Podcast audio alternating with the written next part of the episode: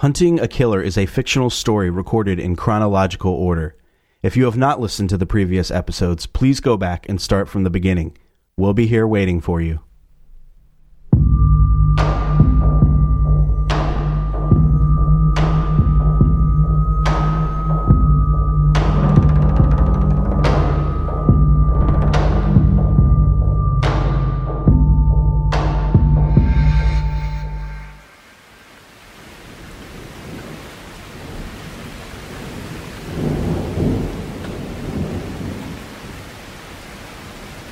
I'm not used to hearing thunder. Living in Seattle, you get used to the rain, sure. But there were not many thunderstorms. On the East Coast, these storms can be intense. So yeah, I'm sitting here on my patio, soaking it in. The air has that crisp, refreshing scent. I'm trying to get some energy, to feel reinvigorated. To be honest with you, I have not slept great lately. The case keeps me awake at night. I find myself feeling stuck, stagnant, and ineffective. It's irritating, to say the least. But patience is the key component to cold cases. Stay the course, they say. My boss, Jess, remains optimistic a break in the case will be coming soon. However, I'm not so sure. I do admire her resilience. I guess it's time to let you know we received a third package from Listening Friends of America and John William James. And to say things are getting confusing would be an understatement. But I'll let you be the judge of that.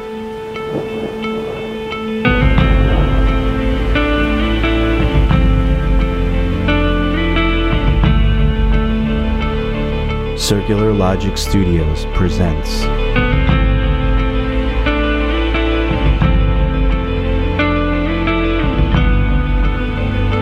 a Phil interrupted production.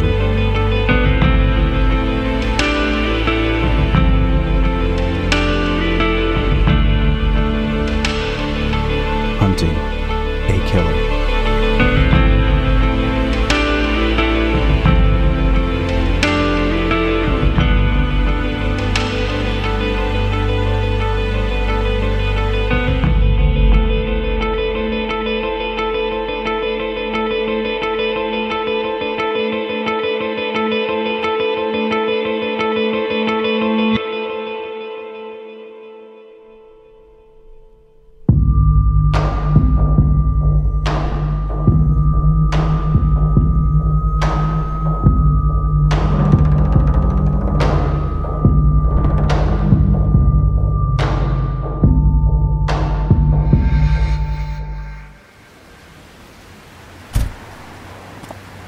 I got lucky today.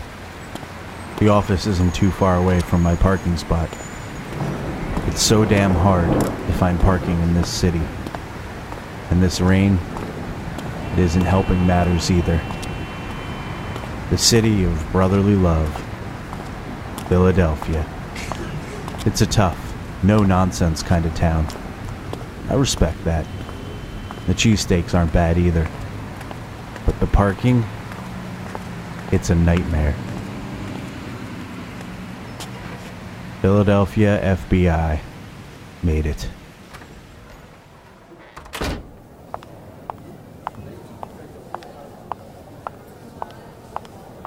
Hey, good morning, Detective Allen. How are you today? Doing good. Still raining out there. Still raining coming down, huh? Like cats and dogs. It sure is. All right, well, I just need your identification. Okay. Access granted. Great. Thank you, sir. Looks like you're all good to go. All right. Thank you.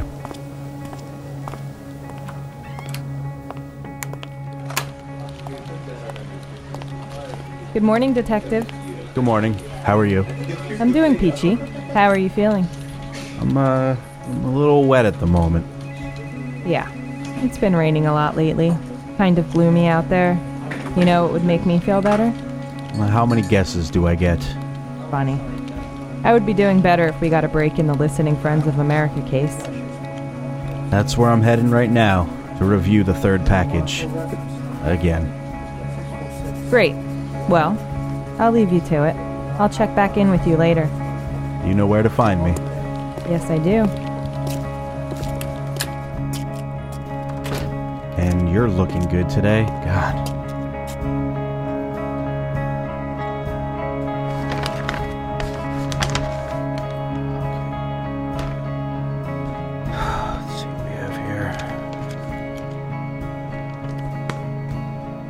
Okay, package number three.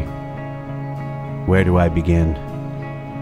I suppose I'll begin, as we have before, with a letter from the man in charge of Listening Friends of America, Mister George Madsen. Compared to his previous two welcoming letters, this one has a significantly different tone. It's hard to put into words what exactly the change is. Perhaps you will be able to tell on your own. Dear listening friend, thank you for your continued work. You have done so much, and you have helped your friend succeed in expressing his story and fulfilling his wish for a listening friend. I am taking this opportunity to inform you that our organization will be undergoing a process of restructuring to better serve all our friends inside our facility. This may seem unexpected, but in fact this transition has been in the works for a couple months now. You will hear from us again in the near future with an update on our reorganization and our mission statements. On a personal level, I can tell you that my wife and I are looking to the future with smiles on our faces. Because we have to work very hard in the short term, we will have to scale back on some services for the time being. Indeed, I must write even this letter with a shortened deadline. Your account will not be affected. To stay informed on how the transition is moving along, as well as other going-ons within the organization, please take the time to subscribe to our newsletter. You can find the link on our website. I personally urge you to do so, and to read carefully. Some information will only be communicated in this way. To see an example of our newsletter, check out our archived winter issue. I look forward to new and exciting ways you may be able to help us grow. Listen well. Your friend believes in you. Sincerely, George Madsen, Transition Facilitator, Listening Friends of America, w w w dot listening friends of america dot org. Okay, let's start from the beginning. The organization is undergoing a process of restructuring to better serve all our friends inside our facility. What does he mean by this? Restructuring. Maybe this has something to do with his job title. You may or may not have noticed this is the first letter we have received from Madsen, which he does not list himself as vice president in his signature. In his past letters, he was vice president as well as two other positions. But once again, we see that Madsen has yet another responsibility at Listening Friends of America. His job description is now Transition Facilitator. Is he losing grip on control within the company? He sure was quick to end the letter and explain that he didn't have much time. He expressed an interest that we subscribe to the Listening Friends of America newsletter. Oh, we are one step ahead of you, Madsen. We already did that weeks ago, bud. We previously talked about a game by a Mister Puzzles, featured in a winter edition. Special Agent Jess and I believe this newsletter is exactly what he wanted us to see. But more on that later. The package contained various items which were perplexing and to some degree aggravating. We continue to hit snags lately, and we simply aren't connecting the dots. I promise we will get to the other items soon. But now let's dissect our latest correspondence from John William James. My dearest friend, oh, that I cannot quite express to you the particular elevation of mood these letters bring. Yes, perhaps I do belabor the point, mentioning it with every parcel. You must understand, however, the conditions under which I have been living these past decades. who, I ask, decided to place a budgetary limit on the food they serve us here. Only those vastly wanting in moral character, I assure you. Only the foul. What price is too great for subsistence? Of this, I can assure you, there is one individual who knows that price. Over the last few years, I have learned a few things. Over the last few months, I have learned more. Of what, you ask? Allow me to tell you. On my own schedule, my lovely friend, on my time, when that time comes, you will fully appreciate our friendship. Offhand, could you tell how close we have become? Of course you could. Only a fool would suspect any differently, otherwise. I had a great dream of an obelisk. I was alone, yet from the obelisk I felt a presence. Over the land it towered, looming and ominous. The obelisk was an ill omen. All was faded, fate was dark, and the darkness was in flux. Mooted in pessimism, perhaps. Mister Madsen, one of the young bureaucrats here, overheard me engaged in conversation with my thoughts about my dream. I believe he was quite apathetic. That is fine, of course. Everyone is free to do as they will. Well, almost everyone. Which reminds me, I wish to thank you. Your friendship has invigorated me. The powers that be have noticed my improvement and gave me my pen to do with as I pleased. And I am pleased. Though it is a funny thing, I have grown so accustomed to the ticking of this machine that I believe every keystroke, the weight of it against my fingers, the resistance to the act, only to be overcome and imprinted with ink. These are the things for which I now live. Can you believe that Madsen wanted to take this away? To replace it with a computer? Those infernal devices operate on a binary system, a code replicated in one of two states, off or on. How can I trust such a thing as does not understand the complex spectrum of life, but in a one or a zero? Writing with a computer is a nefarious business in a contemptible box, scrungy business that... Always, John William James. P S Things are going so well, I might gain a position on staff. I wonder what my identification card would say.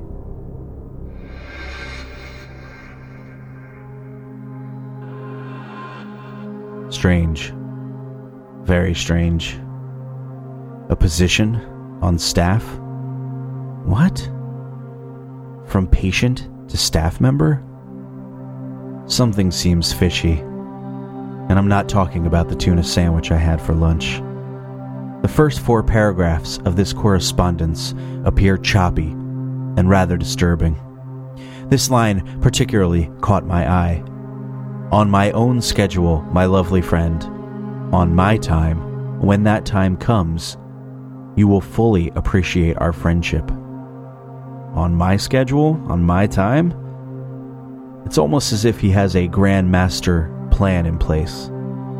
He mentions an obelisk. An obelisk is a stone pillar, typically having a square or rectangular cross-section and a pyramidal top, set as a monument or landmark. This dates back to the ancient Egyptians and continues through the ages. You may not realize you've seen one many times.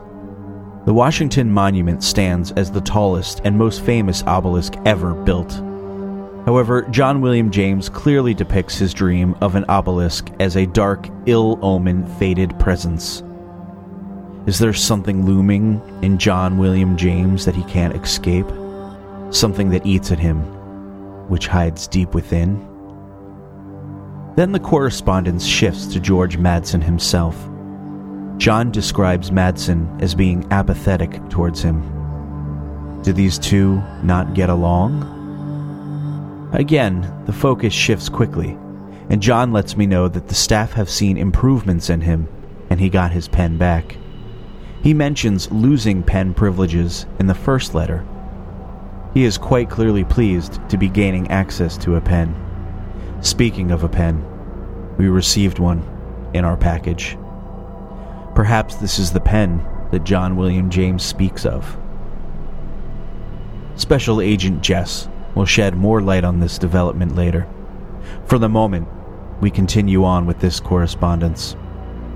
In the last paragraph, John talks of his newfound joy and pleasure in using the typewriter. Madsen apparently wanted to take it away and give him a computer, but John refused the very idea of such a thing. He expresses his distaste for what he put it, infernal devices that operate on a binary system. How could I trust such a thing that does not understand the complex spectrum of life, but in a one or a zero? And that was more or less the correspondence. John William James sure is one unusual and curious man.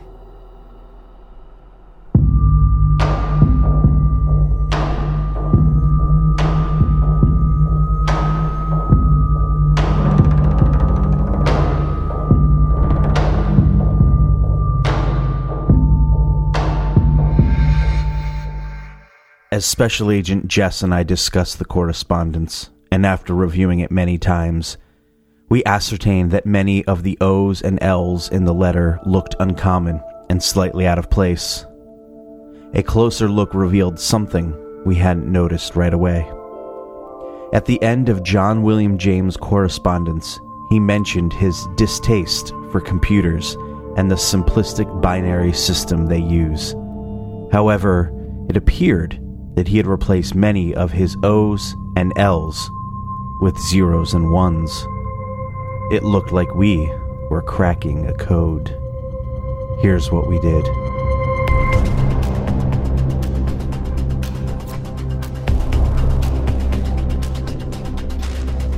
The first four paragraphs had many zeros and ones, and we systematically went through and underlined each one in order. We wrote out the code of numbers in front of us. Zero, one, zero, zero, one, one, one, and so on. What did they mean? Jess suggested finding a binary code converter on the internet. Soon we were punching in the digits, and a message was exposed. The hidden message read, I got M. Is this a veiled reference to Madsen? Did John William James do something sinister to George Madsen? Perhaps he meant that he has George wrapped around his finger. It's hard to know the context of the vague message, and if it even is in reference to Madsen at all. Jess and I have a hunch. It's probably not an innocent communication.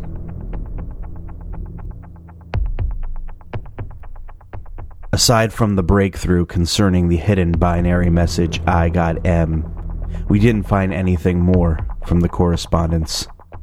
I will continue to review this information, looking for more clues. As I said before, the case is aggravating and leaving me with sleepless nights. What makes me most discouraged is that none of this new evidence appears to have any connection to Lloyd McGowan or Lillian Grayson. I thought we were making some serious progress, only to come to a screeching halt.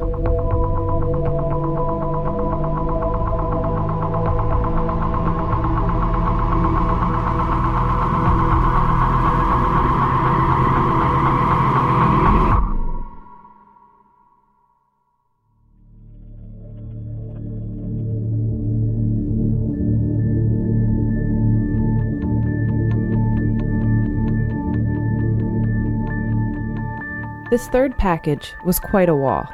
We don't know what a lot of it means just yet, but perhaps in the near future, we will receive more that will tie things together.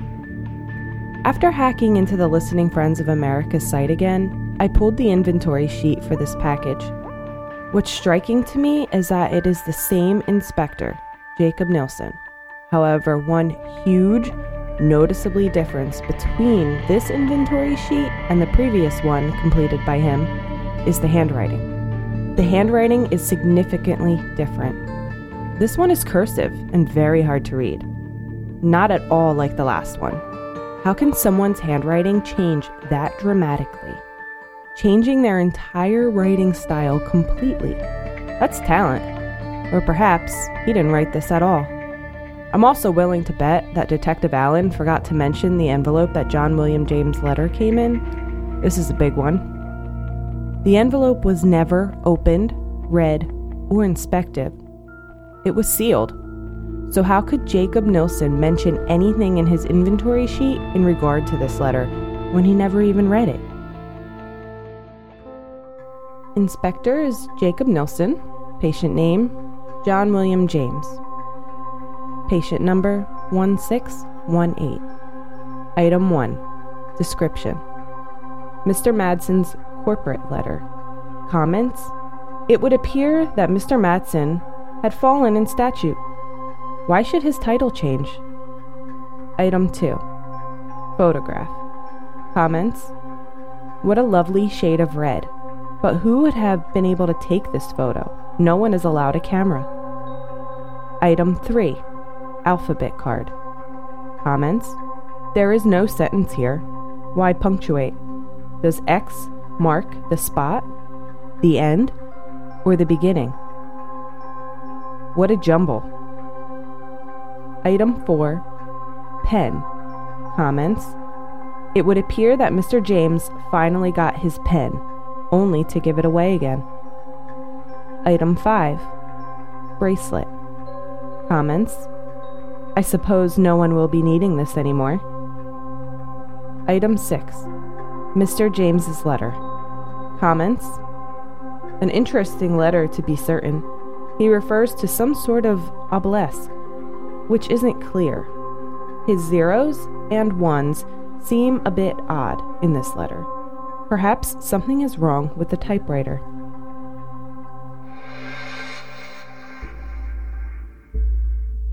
Well, the photograph, it is a lovely beat-up old barn. But where is this? And why are we being sent a photo of a barn? And like the inventory sheet said, who would have taken this photograph? The alphabet card is intriguing indeed.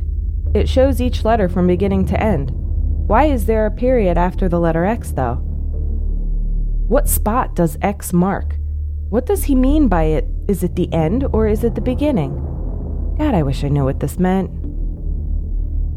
The pen appeared to be a fairly standard pen you'd expect to find anywhere, except this one was covered in a red-colored stain in one area. The pen was sent to the forensics lab. However, we suspect the red residue to be blood. Not sure whose blood it is, though. Did John William James stab someone after finally earning his pen? Is Jacob involved? Is someone dead that we don't know about? The bracelet. The bracelet, perhaps, is my most favorite piece of evidence. I don't know why, but I feel like it speaks volumes. It has James, J. W. on it, along with twenty-nine Dash June dash nineteen fifty-six. Is that a birth date? Or is that the date of his admission? If it is his birth date, that makes him almost sixty-one years old. It also has his patient number, zero zero zero zero dash one six one eight. What does it mean in Jacob's inventory report when he says, I suppose no one will be needing this anymore? Did John William James escape? Is he on the loose? Even if he did gain a position on the staff, I highly doubt they would remove his bracelet, make him a paid employee, and allow him to be free in the world. That doesn't sound right in the slightest. Granted, we don't even know why he was admitted, but I can't imagine all of a sudden life would be grand, gaining full-time paid employment, and living out in the free world. John William James's letter.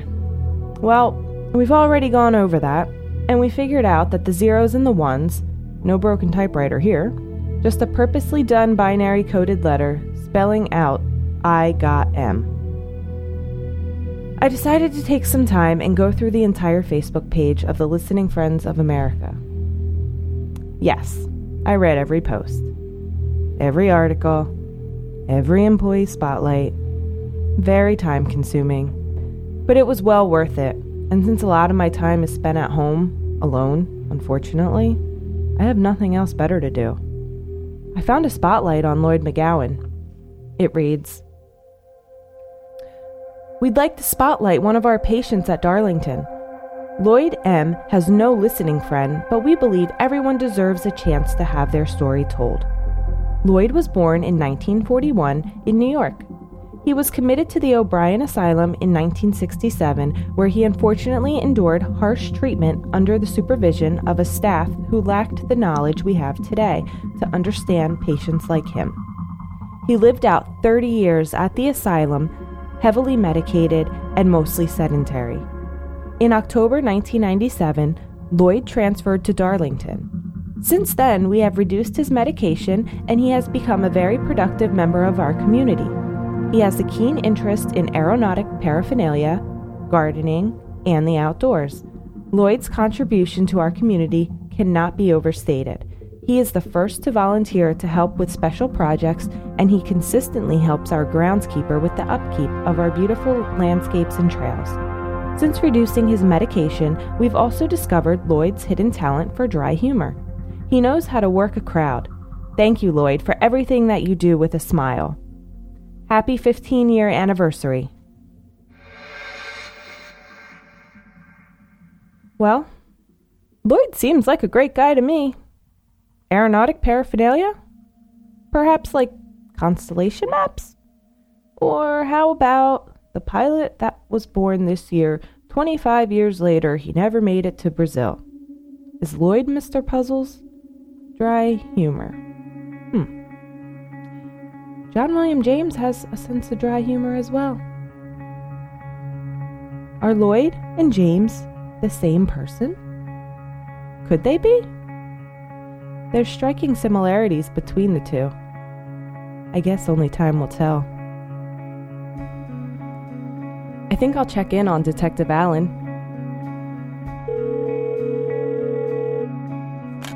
What's up, boss? Figured I'd better check in, see if you have any breakthroughs. Nope. Still striking out at the moment. Don't take it too hard. You're a good detective. Besides, it shouldn't be too long before we get another package. John William James is way too into this to stop now. He seems to take great pleasure in this. Well, I guess you're right. As usual. I know. Look, I don't know what you're doing tomorrow, but I was kicking around the idea of us meeting up at Two Pete's Diner to, you know, talk about the case. I love diners. Oh, great. Uh, I'll be in touch tomorrow morning, and we'll uh, set up a time. Okay, sounds good. And Detective? Yeah? Try to get some sleep tonight. You got it, boss. Good night. See you tomorrow. Absolutely. Bye.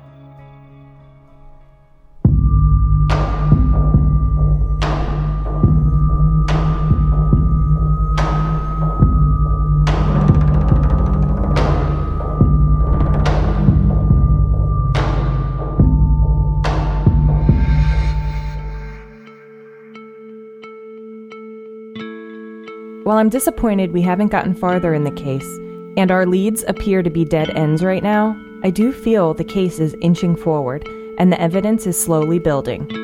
The lack of movement concerning Lillian Grayson and Lloyd McGowan is frustrating. The pen that may have blood on it could be critical, and the photograph and alphabet postcard are dumbfounding. The binary code message hidden in John's letter says, "I got M." Does he mean Madsen? Has something happened to Madsen? Has Madsen been demoted? Killed? I know it all means something. Time will reveal the answers. I'm confident in that. During my stint at the Bureau, it's rare we don't get to the bottom of things eventually. If we can keep Listening Friends of America on our side and John William James continues talking, which he obviously loves to do, then it's just a matter of time before we get the break we need.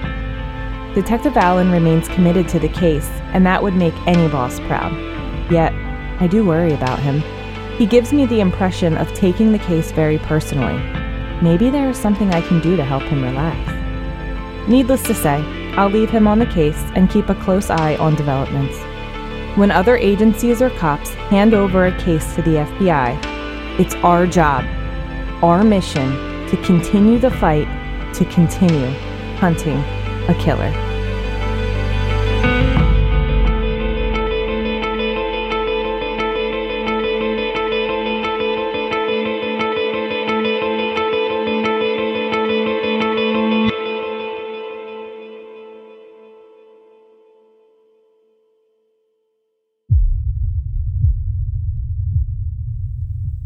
This has been a Circular Logic Studios presentation. Hunting a Killer is produced, written, and performed by Phil and Jessica Allen. Editing by Phil Allen. Based on Hunt a Killer.